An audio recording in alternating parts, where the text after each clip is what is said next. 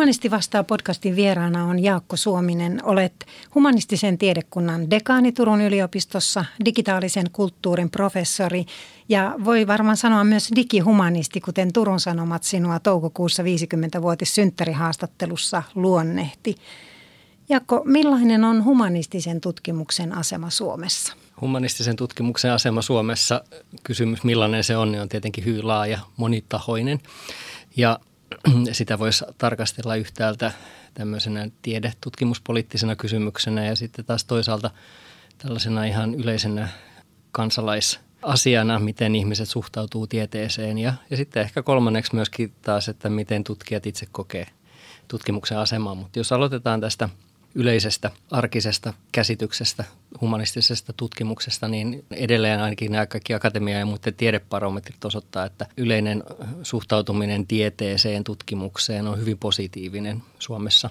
Luottamus tutkijoiden, tieteiden tekijöiden työhön, riippumatta siitä oikeastaan miltä alalta ne on, niin aika korkea.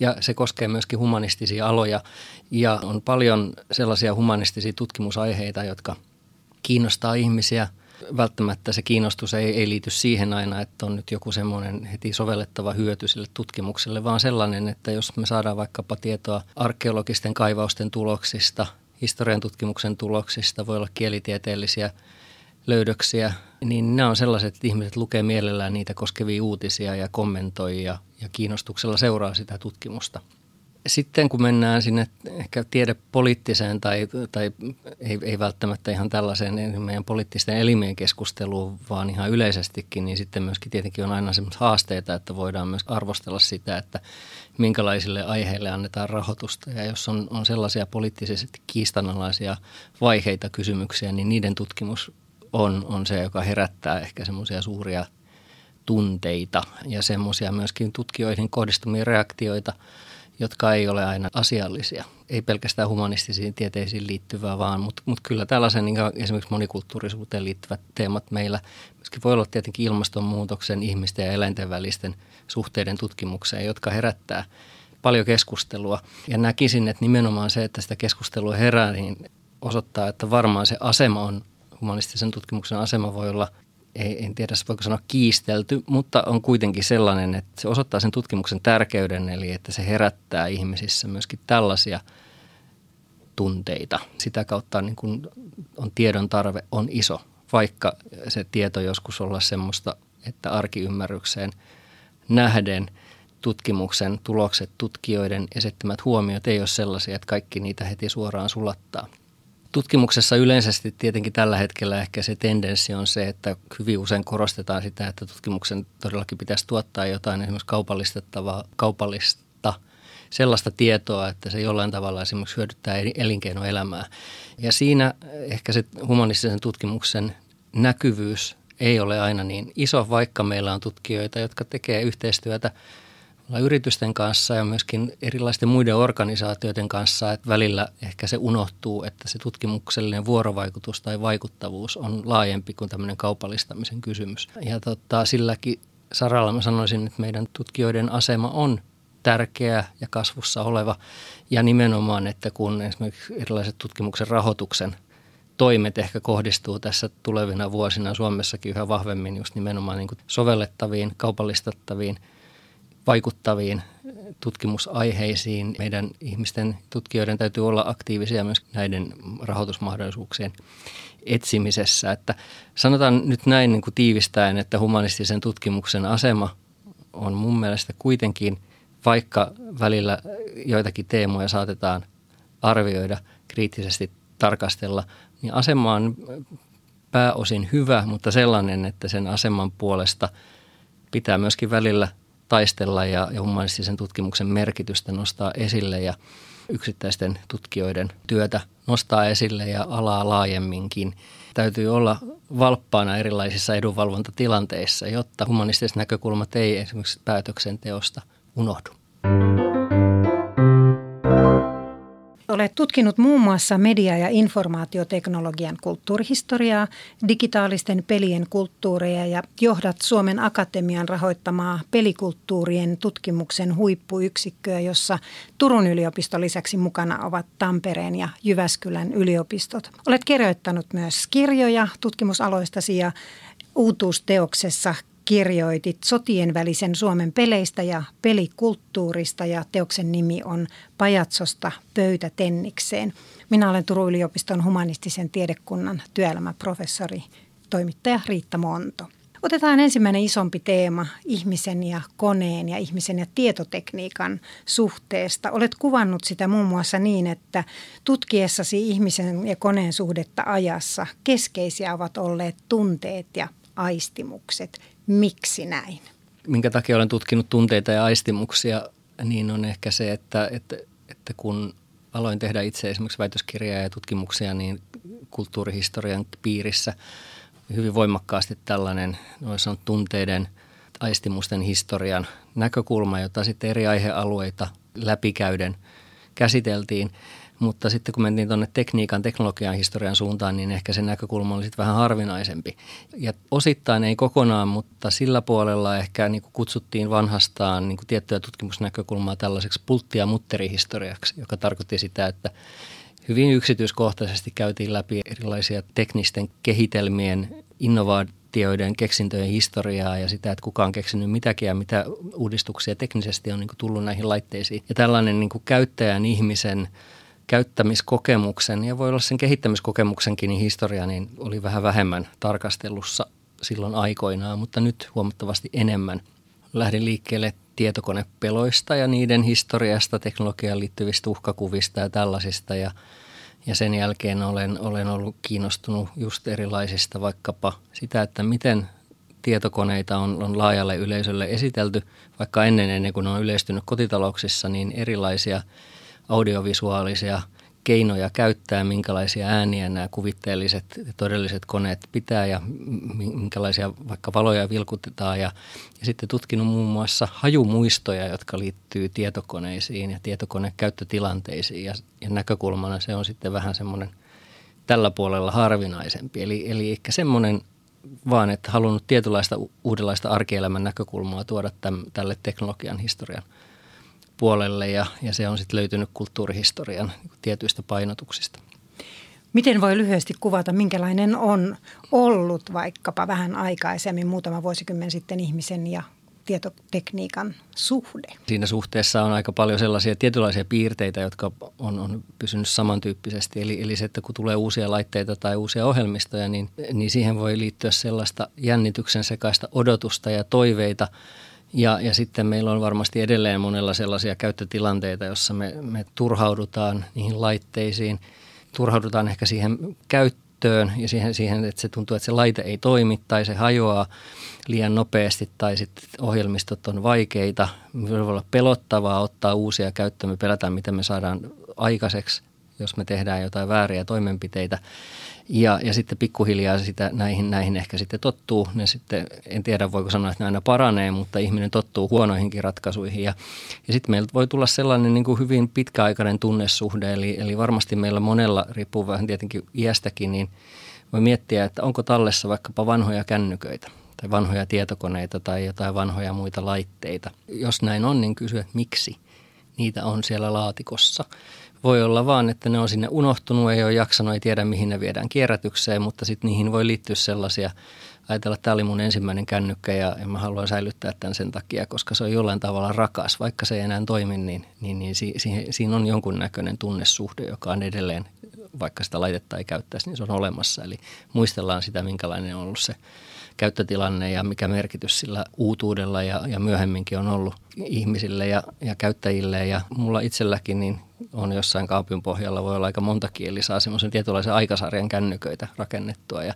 en usko, että olen ainoa. Ja, ja tämä on tietenkin sellainen, että tietysti toivotaan, että näitä laitteita laitettaisiin kierrätykseen, koska niistä voidaan näitä arvokkaita materiaaleja sitten uusi käyttää eikä tarvittaisi kaivaa sitten, jatkaa kaivostoimintaa ehkä niin paljon, jos näitä uusi käytetään. Mutta siihen liittyy tällaisia, että ihmiset ei välttämättä luovu näistä laitteista sen takia, koska ne on jollain tavalla rakkaita.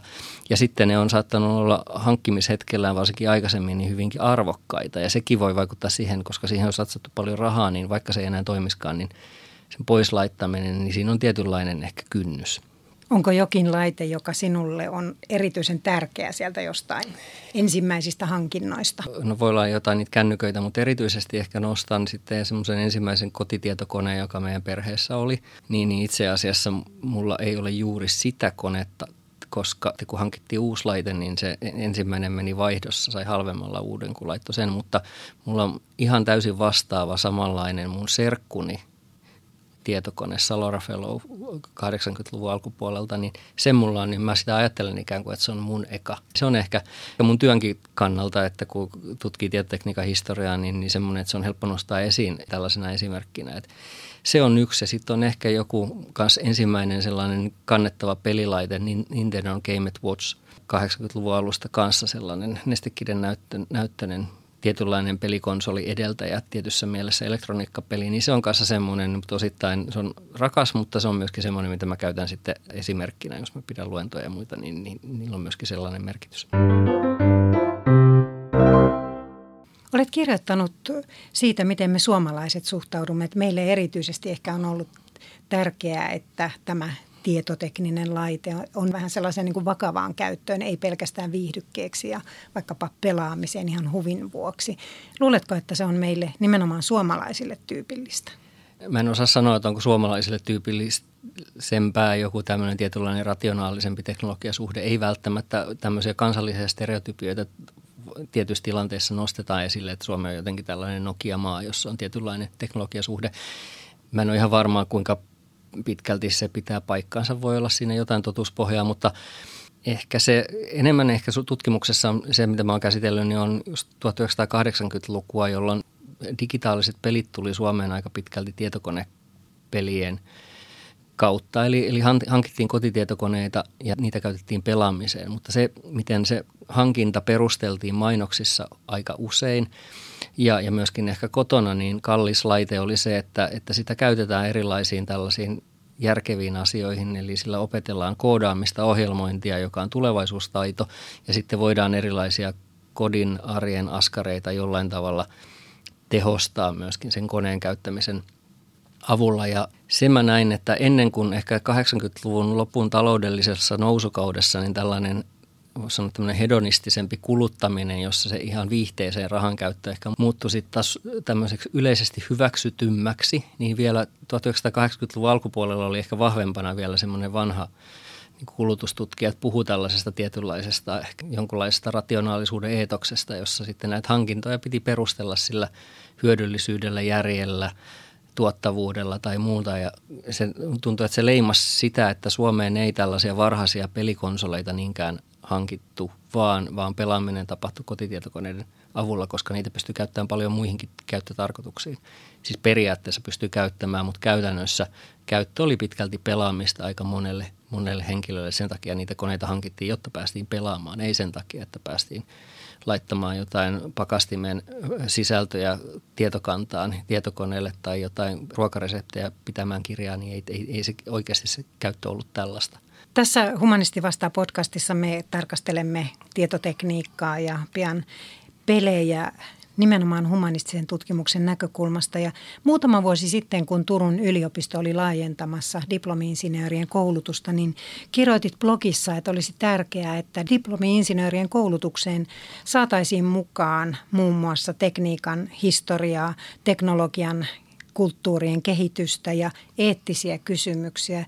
Jos nyt katsot Turun yliopiston diplomi-insinöörien koulutusta, niin onko sinne saatu mukaan näitä näkökulmia?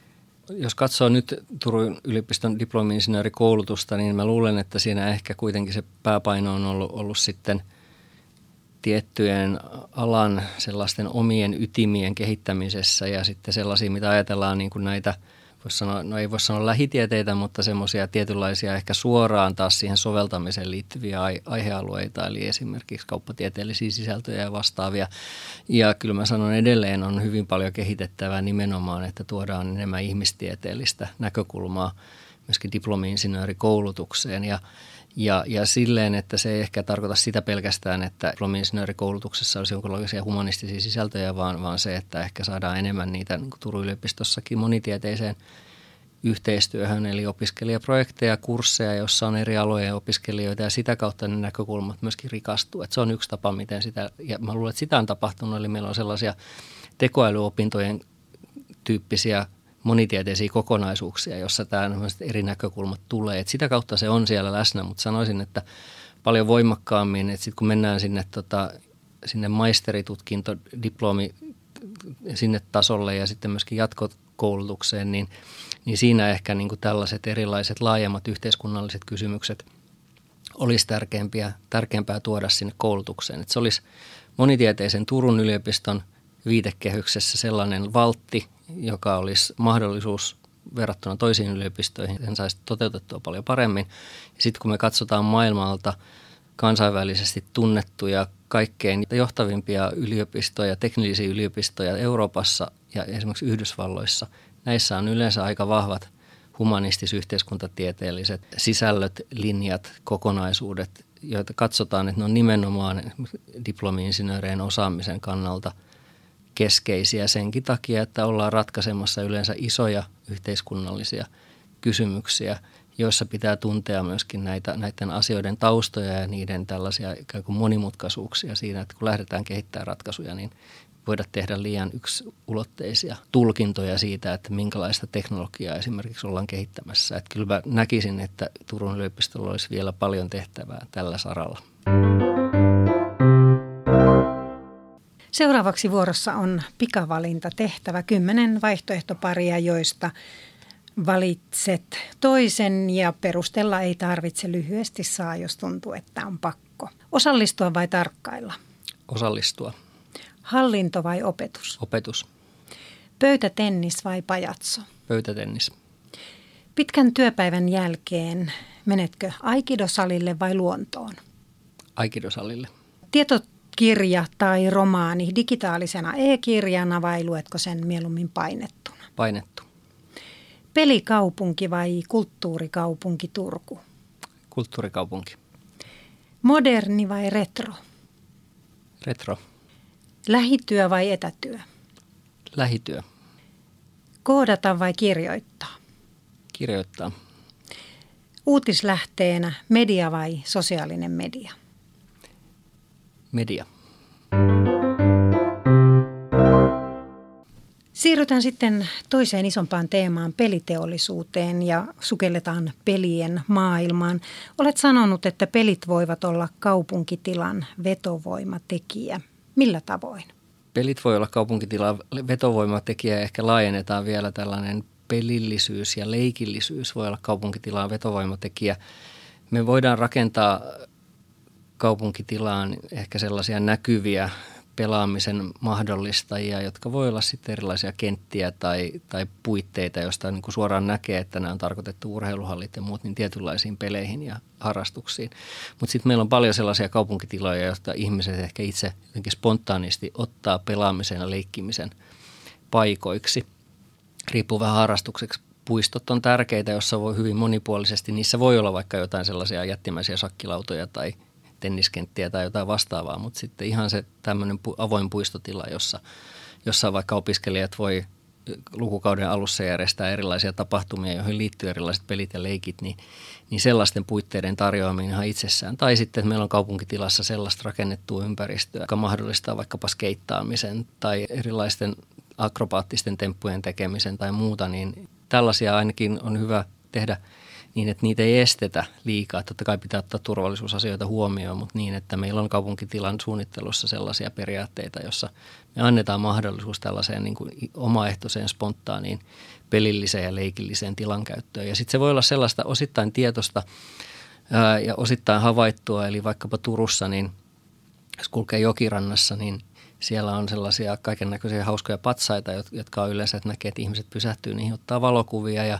ja meillä on ehkä muitakin, muitakin patsaita, jotka jollain tavalla niin kuin mahdollistaa sellaisen osallistuvuuden, eli, eli niitä käytetään tällaisen tietynlaisen leikin ja sillä lailla, että mennään niiden kylkeen tai istumaan tai, tai yhteyteen niin, että, että tota, sitten siitä saadaan joku, joku sosiaalisen median hauska päivitys tai ihan muuten vaan sellaista, että siitä tulee semmoinen hauska hetki, tauko siihen kulkemiseen, että huomaa, että täällä onkin tällainen taideteos, joka mahdollistaa tällaisen vuorovaikutuksen. Eli tämmöisillä elementeillä voidaan niin kuin elävöittää kaupunkitilaa ja tehdä siitä pelillistä tai leikillistä. Että osa on tämmöisiä niin kuin suoraan tietoisia, jotka niin kuin tunnistaa suoraan tällaisiksi pelillisiksi elementeiksi. Sitten osa on sellaisia vähän niin kuin puolivahingossa syntyneitä, jossa sitten ehkä niin huomataan, että kun näitä käytetäänkin tämmöiseen tarkoitukseen ja sitten voidaan jatkossa sitä kaupunkisuunnittelussa hyödyntää, että laitetaan tietyn tyyppisiä taideteoksia, joissa on tällainen vuorovaikutteinen ulottuvuus. Ja sitten on tällaisia ihan, mitä ei ehkä välttämättä siinä hahmotetakaan, että tietynlaiset tilalliset suunnittelupuistoihin liittyvät ratkaisut on, jotka tarjoaa puitteita hyvinkin monimuotoiselle vapaalle leikille ja pelaamiselle. Jos katsot Turussa ympärillesi niin, ja nostit siitä esimerkkiä, niin kuinka hyvänä sinä näet tilanteen? Varmaan tilanne on periaatteessa ihan suhteellisen hyvä, mutta, mutta ehkä sitten just kaupunkisuunnittelussa sellainen niin tietoisempi niin tämän, näiden asioiden tunnistaminen on sellainen, joka varmasti veisi asiaa eteenpäin niin, että sitten jatkossa kun tehdään erilaisia kaavoitukseen, suunnitteluun, rakentamiseen liittyviä ratkaisuja, niin ne osattaisiin sitten hyödyntää siinä, siinä sitten ja sit sitä kautta saataisiin vielä paremmin nämä toimimaan. Ja totta kai meillä on, on historiassa ja nykypäivässäkin sellaisia leikkimisen ja pelaamisen muotoja, jotka, jotka ei sitten välttämättä kaikkien mielestä ole hyviä. Eli Kuten? Sanotaan nyt esimerkiksi sellaiset, jotka tuottaa paljon melua, jossa niin kokoontuu paljon ihmisiä käyttäytymään sillä lailla, taas toisten tilankäyttäjien näkökulmasta se niin kuin luo turvattomuuden tunnetta tai jollain tavalla se häiritsee asukkaita tai muita, muita vastaavia. Että se tietenkin pitää myöskin tällaisia tunnistaa, että, että kaikki pelaamisen ja leikkimisen muodot ei välttämättä ole sellaisia, että kaikki haluaisi tehdä niitä ja joillekin ne saattaa myös tuottaa ärsytystä tai jopa pelkotiloja. Jos tietää, että minkälaisia tiloja käytetään mihinkin asiaan, niin sitten ehkä sitä voidaan sitten niin kuin suunnata sillä lailla, että että missä on sellaisia vaikkapa puistoja tai tiloja, jossa jotain tiettyä tapahtuu. Mutta toisaalta, niin kuin sanoin, niin hirveän tärkeää on se, että ei liikaa suunnitella, vaan on sellaista, että ihminen, ihmiset pystyy aika avoimesti ja spontaanisti sitten itse hakemaan semmoiset sopivat toimintaympäristöt, miten harrastukset, mitä ne milloinkin ovat, koska tietenkin tämä pelaaminen ja leikkiminen muuttuu ajassa ja siihen tulee tällaisia kerroksia, jotka on nyt, että meillä on erilaisia lisätyn todellisuuden sovelluksia. Eli saattaa olla niin, että sieltä kännykästäkin löytyy jotain niin kuin paikkasidonnaista, paikkatietoa käyttävää sovellusta, joka ei sitten taas siinä kaupunkitilassa ei, ei niin kuin sitä taas ulkopuolesta tajua, että tämä liittyy, on, on sitten joku Pokemon Go tai joku vastaava muu peli, niin että et sillä on joku merkitys siellä osittain virtuaalisessa maailmassa. Miten pelit kulttuurialana kytkeytyvät poliittisiin ja taloudellisiin tapahtumakulkuihin, kun olet tutkimuksissasi niihin perehtynyt? Kaiken kaikkiaan siis peliteollisuus on, on sellainen kansainvälisesti merkittävä ala, jolla on niin merkittävä liikevaihto, joka helposti sitten ajatellaan, että täytyy saada sitä sellaista liiketoimintaa, jotta se on taas taloudellisesti tuottaa lisäarvoa. Ja sitten sit toinen tietty, joka liittyy ei suoraan peleihin, mutta tämä pelillistäminen on ehkä sellainen taikasana, joka vähän niin kuin liiankin automaattisesti ajatellaan, että sitten kun otetaan pelinomaisia elementtejä mihin tahansa toimintoihin, jotenkin automaattisesti ihmiset saataisiin sitten toimimaan tehokkaammin tai innostumaan nuoret tai vähän vanhemmatkin niin tietyistä asioista, jos pelit tuodaan näihin, näihin vaikkapa johonkin oppimiseen, opetukseen tai – tai mihin tahansa muuhun, että, sillä lailla että on, se on aika niin kuin monimuotoinen kysymys kaiken kaikkiaan. Miten kansainvälistä suomalainen peliteollisuus mielestäsi on? Ehkä jos mä sanon omasta tutkimuksesta, niin ehkä tämmöinen yleinen käsitys meillä, meillä on, että paljon kun puhutaan, kun puhutaan peliteollisuudesta, niin viitataan yleensä just nimenomaan digitaalisiin peleihin. Ja se ehkä nähdään niin kun, ja nähdäänkin, ja se on aidosti kansainvälistä, eli kun me tehdään pelituotteita Suomessa, suomalaiset yritykset tekee niitä, niin markkinat on kansainvälisiä. Eli, eli se on hyvin murto-osa niistä käyttäjistä, pelaajista, jotka on kotimaassa, vaan yleensä tuotteita kehitetään niin, että, että ne saatetaan, että niitä lokalisoidaan, eli, eli sopeutetaan jollain tavalla paikallisesti tiettyihin, tietyille alueille, mutta kuitenkin lähdetään siitä, että pelejä kehitetään sellaiselle käyttäjäkunnalle, joka on ympäri maailmaa tavoitettavissa. Ja tämä on, on ollut ehkä 2000-luvulla semmoinen, että peliteollisuuden merkitys ja liikevaihto ja peli, näiden yritysten määrä Suomessa on noussut ja, ja toiminta on kansainvälistä se myöskin siitä näkökulmasta, että hyvin paljon yhä enemmän enemmän työntekijöitä, jotka tulee suomalaisiin peliyrityksiin, tulee ympäri maailmaa. Ei ole pelkästään suom- suomalaisia työntekijöitä. Mutta se, mitä mä oon itse tutkinut, niin haluan nostaa esille se, että puhutaan peliteollisuudesta, niin se on paljon muutakin kuin digitaalista pelaamista. Se on lautapelaamista – se voi olla tietynlaisten erilaisten muidenkin ei-digitaalisten pelien tuotantoa. Ja sitten kun sitä katsotaan niin ajallisesti vähän pitkän keston kautta, niin, niin huomataan, että mä itse väitän ja esitän, että Suomessa on ollut teollista pelien tuotantoa viimeistään 1800-luvun puolivälistä lähtien. Tarkoittaa sitä, että tehdään erilaisia peli, pelejä, pelivälineitä – massamarkkinoille, eli tuotetaan niin kuin suurina sarjoina tehdasvalmisteisesti erilaisia tuotteita. Ja sitten tämmöinen varsinainen peliteollisuus, jossa ajatellaan, että firmat, jotka tekee pelkkiä pelejä eikä jotain muuta, niin mä sanon, että se alkaa kehkeytyä Suomessa just sotien välisenä aikana. Eli 20-30-luvulla tulee joitakin yrityksiä, jotka toimii sillä lailla, että pelien merkitys siitä yrityksen toiminnasta on aika iso jopa niin, kuin niin, että tekee pelkkiä pelejä. Ja näissä yrityksissä jo siinä vaiheessa ja sitäkin ennen, niin omistajat ja keskeiset henkilöt on saattanut tulla ulkomailta. Nämä yritykset hakee kotimaisten markkinoiden lisäksi myöskin kansainvälisiä markkinoita. Toisaalta myöskin sit Suomeen erilaiset peliilmiöt, joita sitten kotimaiset yritykset tekee, niin aika paljolti tulee myöskin mu- muilta toisista maista. Ja ne kiertää ympäri maailmaa on tietynlaisia pelimuoteja, jotka vaihtelee. Ja tätä kautta niin tietenkin semmoinen tyypillinen historian tutkija väite, joka on sellainen, että on sitä ennenkin ollut asioita, eikä pelkästään nykyään, niin, niin on se, että, että meillä on teollista pelien valmistusta ollut ja, ja, ja peliteollisuutta jo sotien välisenä aikana hyvinkin paljon, ja se on ollut kansainvälistä jo siinä vaiheessa, vaikka me nykypäivänä ajatellaan hyvinkin suppeasti sitä, mitä se peliteollisuus on ja myöskin ajatus siitä, että kuinka kauan sitä on ollut, niin on aika kapea monesti. Kun pelejä tarkastelee eri aikakausina ja niitä ilmiöitä, joita ne myös välittävät, niin pakko kysyä ennen kuin paneudutaan noihin sotapeleihin enemmän. Minkälaisia ajatuksia Afrikan tähti tänä päivänä sinussa herättää? No sanotaan nyt, että on mielenkiintoinen esimerkki siitä, että miten pelituotteen merkitys muuttuu ajassa. Ja se, että Afrikan tähti, joka on, on siis esitelty ja tullut markkinoille 1950-luvun alussa ja jota on pidetty tämmöisenä yhtenä suomalaisena peliklassikkona, joka on niin kuin meidän tämmöinen sukupolvia ylittävä pelikokemus, jossa aikuiset pelaa lasten kanssa ja joka on saanut sen visuaalisen ilmeensä ja tietynlaisen niin kuin sen juonellisen kehyksensä nimenomaan 50-luvun oman aikakaudensa esimerkiksi Afrikka-käsityksistä, jotka ei enää tänä, tänä päivänä niin kuin sillä tavalla kestä semmoista kriittistä tarkastelua.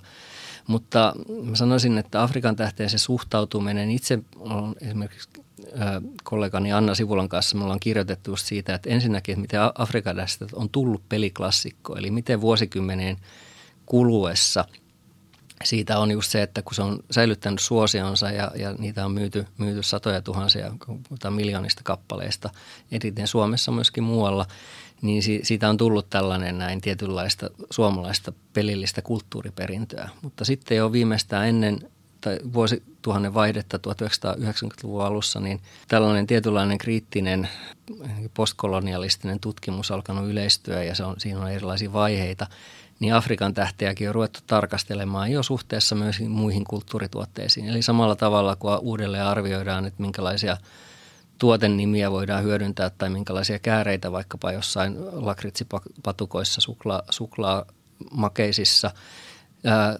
tarkastellaan uudestaan, niin myöskin mietitään, ainakin kriittisesti pohditaan, että miten niin kuin joku vanha, vanha vaikka siirtomaihin liittyvä kirjallisuus, niin miten siihen pitäisi suhtautua. Niin samalla tavalla niin myöskin Afrikan tähti joutuu uudelleen tarkastelun kohteeksi, joka on silleen, että mä en sanoisi, se ei ole helppoa, että miten sitä tehdään. Että toisaalta meillä on se tämmöinen tietynlainen nostalginen suhtautuminen siihen peliklassikkoon, jossa sitten niin kuin monet sanoo, että se on peli. että siitä ei kannata tehdä liian, niin kuin, liian pitkälle meneviä tulkintoja siitä, että jos sitä peliä pelaa, niin minkälainen, niin kuin, minkälaista, mitä se niin kuin, ikään kuin pelaajilleen tekee. Tai voidaan ajatella, että se herättää, monesti myöskin tällaiset tuotteet on sellaisia, niin saattaa herättää sen ensimmäisen kiinnostuksen johonkin, johonkin tiettyyn aihealueeseen.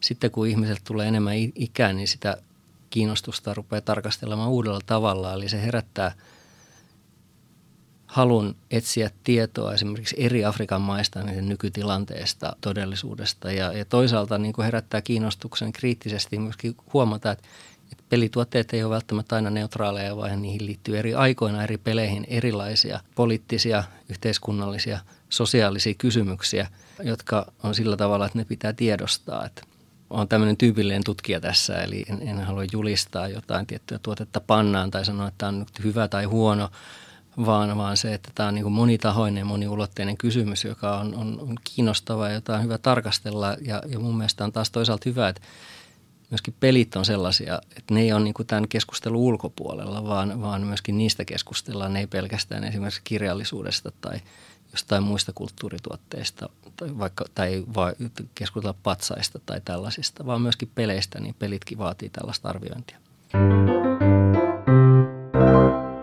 Uudessa kirjassasi käsittelet sota-aiheisia pelejä, niiden asemaa ja merkitystä ja kuvaat, miten sotien välisenä aikana oli tietysti erilaisia urheilupelejä, opetuspelejä, mutta sota-aiheiset lauta- ja korttipelit muodostivat selkeän oman ryhmänsä. Niin millaisia sotapelejä silloin haluttiin tuottaa ja käyttää? Sotien välisenä aikana, eli, eli vuosina 1918-1939,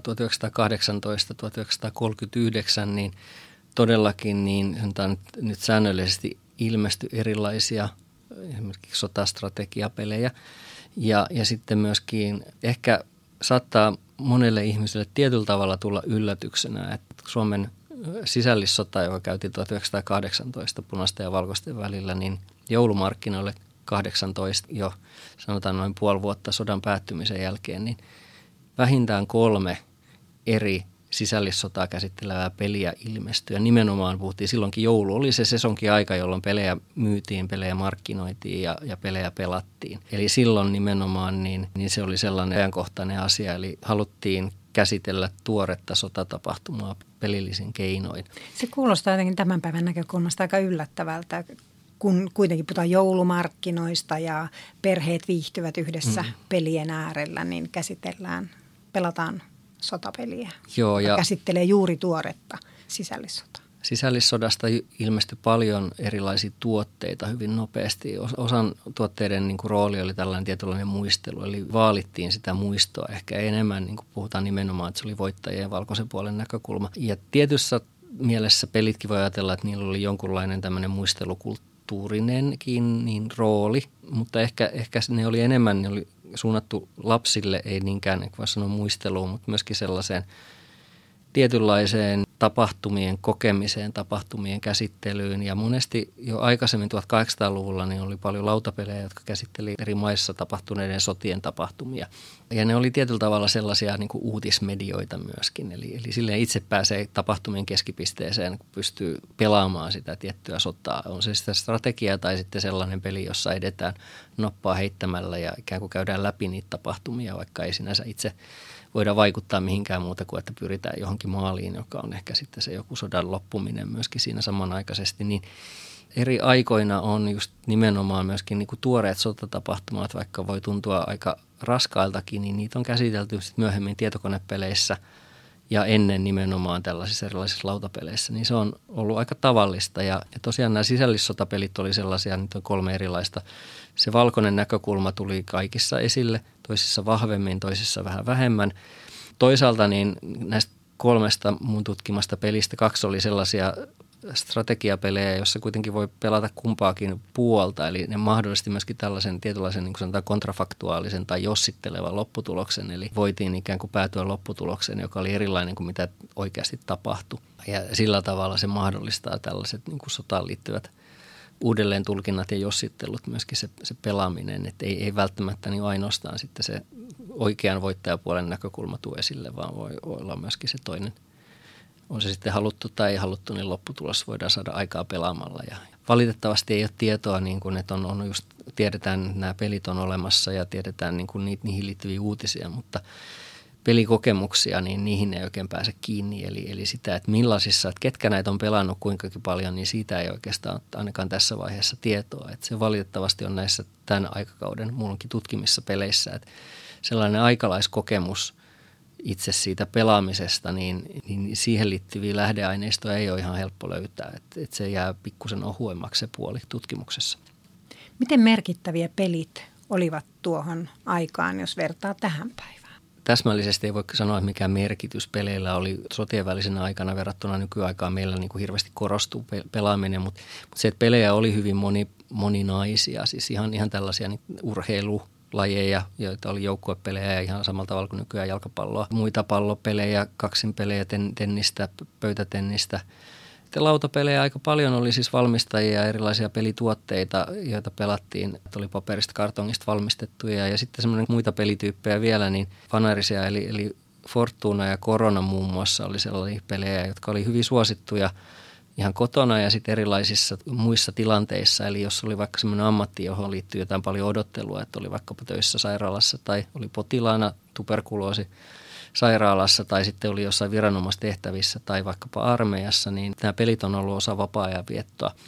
Ja ei pelkästään lapsilla, vaan aikuisilla. Ja, ja myöskin erilaiset korttipelit on ollut tärkeitä. Ja, ja sitten kun mennään 20-30-luvulle, niin sitten tulee myöskin automaattipelaaminen esille yhä enemmän. Eli enää niin kuin näitä, näitä ei näy, mutta jotka oli monta vuosikymmentä tämmöinen suosituin suomalainen ehkä, ehkä rahapelaamisen muoto, oli pajatsot pajatsot tuli 20-luvun loppupuolella Suomeen ja niistä käytiin myöskin paljon julkista keskustelua. Et kyllä mä sanoisin, että kaiken kaikkiaan pelaamisen merkitys on ollut kuitenkin hyvin tärkeä ja se pelaaminen on ollut jo tuona aikana hyvin monimuotoista, niin monimuotoista, että sitä ei välttämättä, tai jos nyt ajatellaan sadan vuoden takasta historiaa, niin me ehkä ei sitä ainakaan ilman tutkimusta niin hahmoteta, että mikä merkitys näillä peleillä on ollut.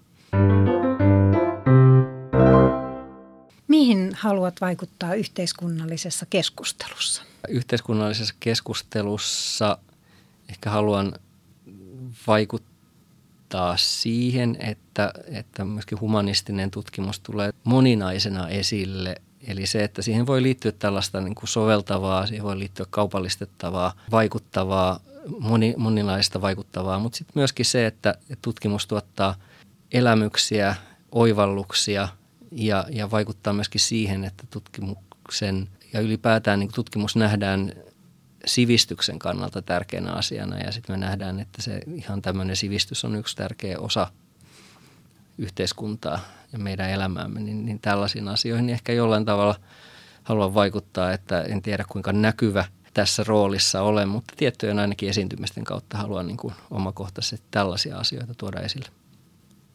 Viime podcastissa oli vieraana yleisen kirjallisuustieteen väitöskirjatutkija Lotta Luhtala ja Lotta Luhtala lähetti sinulle kysymyksen. Mikähän olisi semmoisia keinoja somen käytön kautta tai keinoälyn kautta tai vaikka pelillistämisen avulla, että miten voitaisiin nuoria ryhmänä tai ehkä vielä erityisemmin vaikka jotain tämmöisiä niin kuin neurodiverti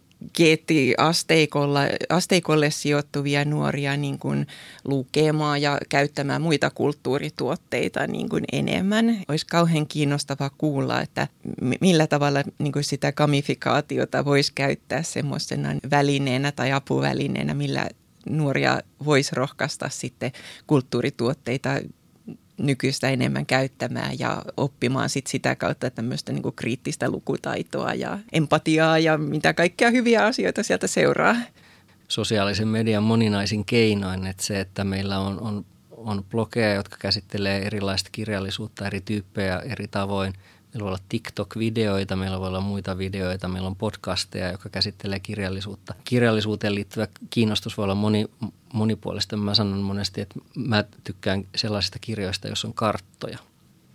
Meillä voisi olla vaikkapa joku sellainen blogi tai podcasti, joka esittelee kaunokirjallisuuden karttoja ja se, että mikä merkitys niillä on. Ja jotain siis tämmöisiä, tämä on yksi yksityiskohta, muita vastaavia – asioita, niin mä sitäkin kautta, että se, että, ei, ei ole, että se voi olla tällaista yleistä kirjallisuuden esittelyä, mutta se voi olla jotain kirjoista löytyvien piirteiden esittelyä, joka herättää kiinnostusta, että on se vaikkapa erilaiset no, kirjoissa olevat eläimet, kirjoissa olevat ruo- ruokakulttuuriset ilmiöt tai jotain, niin tätä kautta niin voi löytyä uusia lukijoita, jotka tavoitteleekin tai näkee, että okei, okay, tällainenkin tematiikka löytyy kirjojen kautta. Ja sitten jo hyvin pitkään on ollut tällaisia sosiaalisen median tai internet-ilmiöitä, esimerkiksi kuin book crossing, joka on se, että jätetään kirjoja, fyysisiä kirjoja eri paikkoihin ja, ja sitten laitetaan niin kuin sellaiselle tietylle nettisivulle tietoa, että mistä joku kirja löytyy. Ja, ja se voi olla sellainen harrastus, että löytää jonkun sattumanvaraisen kirjan jostain paikasta, sitten sen lukee, sen kuljettaa johonkin toiseen paikkaan ja laittaa, että nyt, nyt se kirja on siellä salaisessa piilopaikassa. Ja kaikki tällaiset erilaiset, to, voi sanoa, että toi viimeisin esimerkki oli yksi tällainen tietynlainen niin pelillistäminen tai leikillistäminen, joka liittyy kirjallisuuteen. Eli kaikkia sellaisia hauskoja tapoja, joilla siitä otetaan sekä materiaalisesti että sisällöllisesti irti erilaisia asioita, niin ehkä nämä, nämä voi niin kuin saada uusia ryhmiä, erilaisia ihmisiä innostumaan kirjallisuuden eri piirteistä, niin näitä sosiaalisessa mediassa voi yrittää ja hakea uusia, tulee uusia sosiaalisen median muotoja, niin sitä, että millä tavalla se kirjallisuus voidaan tuoda näihin, niin näitä yhdistelmiä aktiivisesti täytyy miettiä. Millaisen kysymyksen sinä lähetät seuraavan podcastin vieraalle? Hän on yleisen historian dosentti, yliopistoopettaja Pertti Grönholm. No Pertti Grönholmille voisin esittää sen tietyllä tavalla tutkimukseen liittyvän, mutta samalla henkilökohtaisen kysymyksen, joka on sellainen, että millainen tai mikä ääni on sinulle nostalginen ja miksi? Marraskuussa vietetään peliviikkoa. Pelikasvatuksen ja pelikulttuurin teemaviikkoa on vietetty ensimmäisen kerran vuonna 2011 ja sen tausta on Yhdysvalloissa ja mielestäni löysin kytkennän, että se tulee kirjaston piiristä ja tavoitteena on ollut luoda koulutuksellinen, luova ja sosiaalinen tapahtuma. Meillä Suomessa tätä viikkoa koordinoi opetus- ja kulttuuriministeriön alainen kansallinen audiovisuaalinen instituutti eli virallinen taho. Miten suosittelet viettämään peliviikkoa? Mä suosittelen viettämään peliviikkoa pelaamalla jotain peliä. Se voi olla joku vanha tuttu peli tai sitten joku uusi sellainen peli. Sen ei missään nimessä tarvitse olla digitaalinen peli, vaan se voi olla joku ihan muu ja ehkä se sillä lailla, että jos mahdollista, niin viettää sitä, että tekee sitä jonkun perheenjäsenen tai ystävän kanssa, jonkun toisen kanssa, niin hakee jonkun uuden kivan pienen pelielämyksen. Tietty peliviikkoa voi viettää menemällä kuuntelemaan vaikkapa johonkin paikalliseen kirjastoon, niin pelaamiseen liittyviä jotain esityksiä tai katsomaan näyttelyitä. Se voi olla yksi, että menee vaikkapa matkustaa Tampereelle jos täällä Turusta nyt suositellaan, Tampereella matkustetaan, niin Suomen pelimuseoon menee tutustumaan Suomen pelimuseon kokoelmiin ja näyttelyyn. Mutta se voi olla ihan, että tosiaan, että pelaa jotain peliä, johon, jota haluaisi pelata, mutta johon ei ole tuntunut, että löytyy oikein aikaa. Humanisti vastaa podcastin vieraana on ollut Jaakko Suominen. Kiitoksia. Kiitos. Thank you.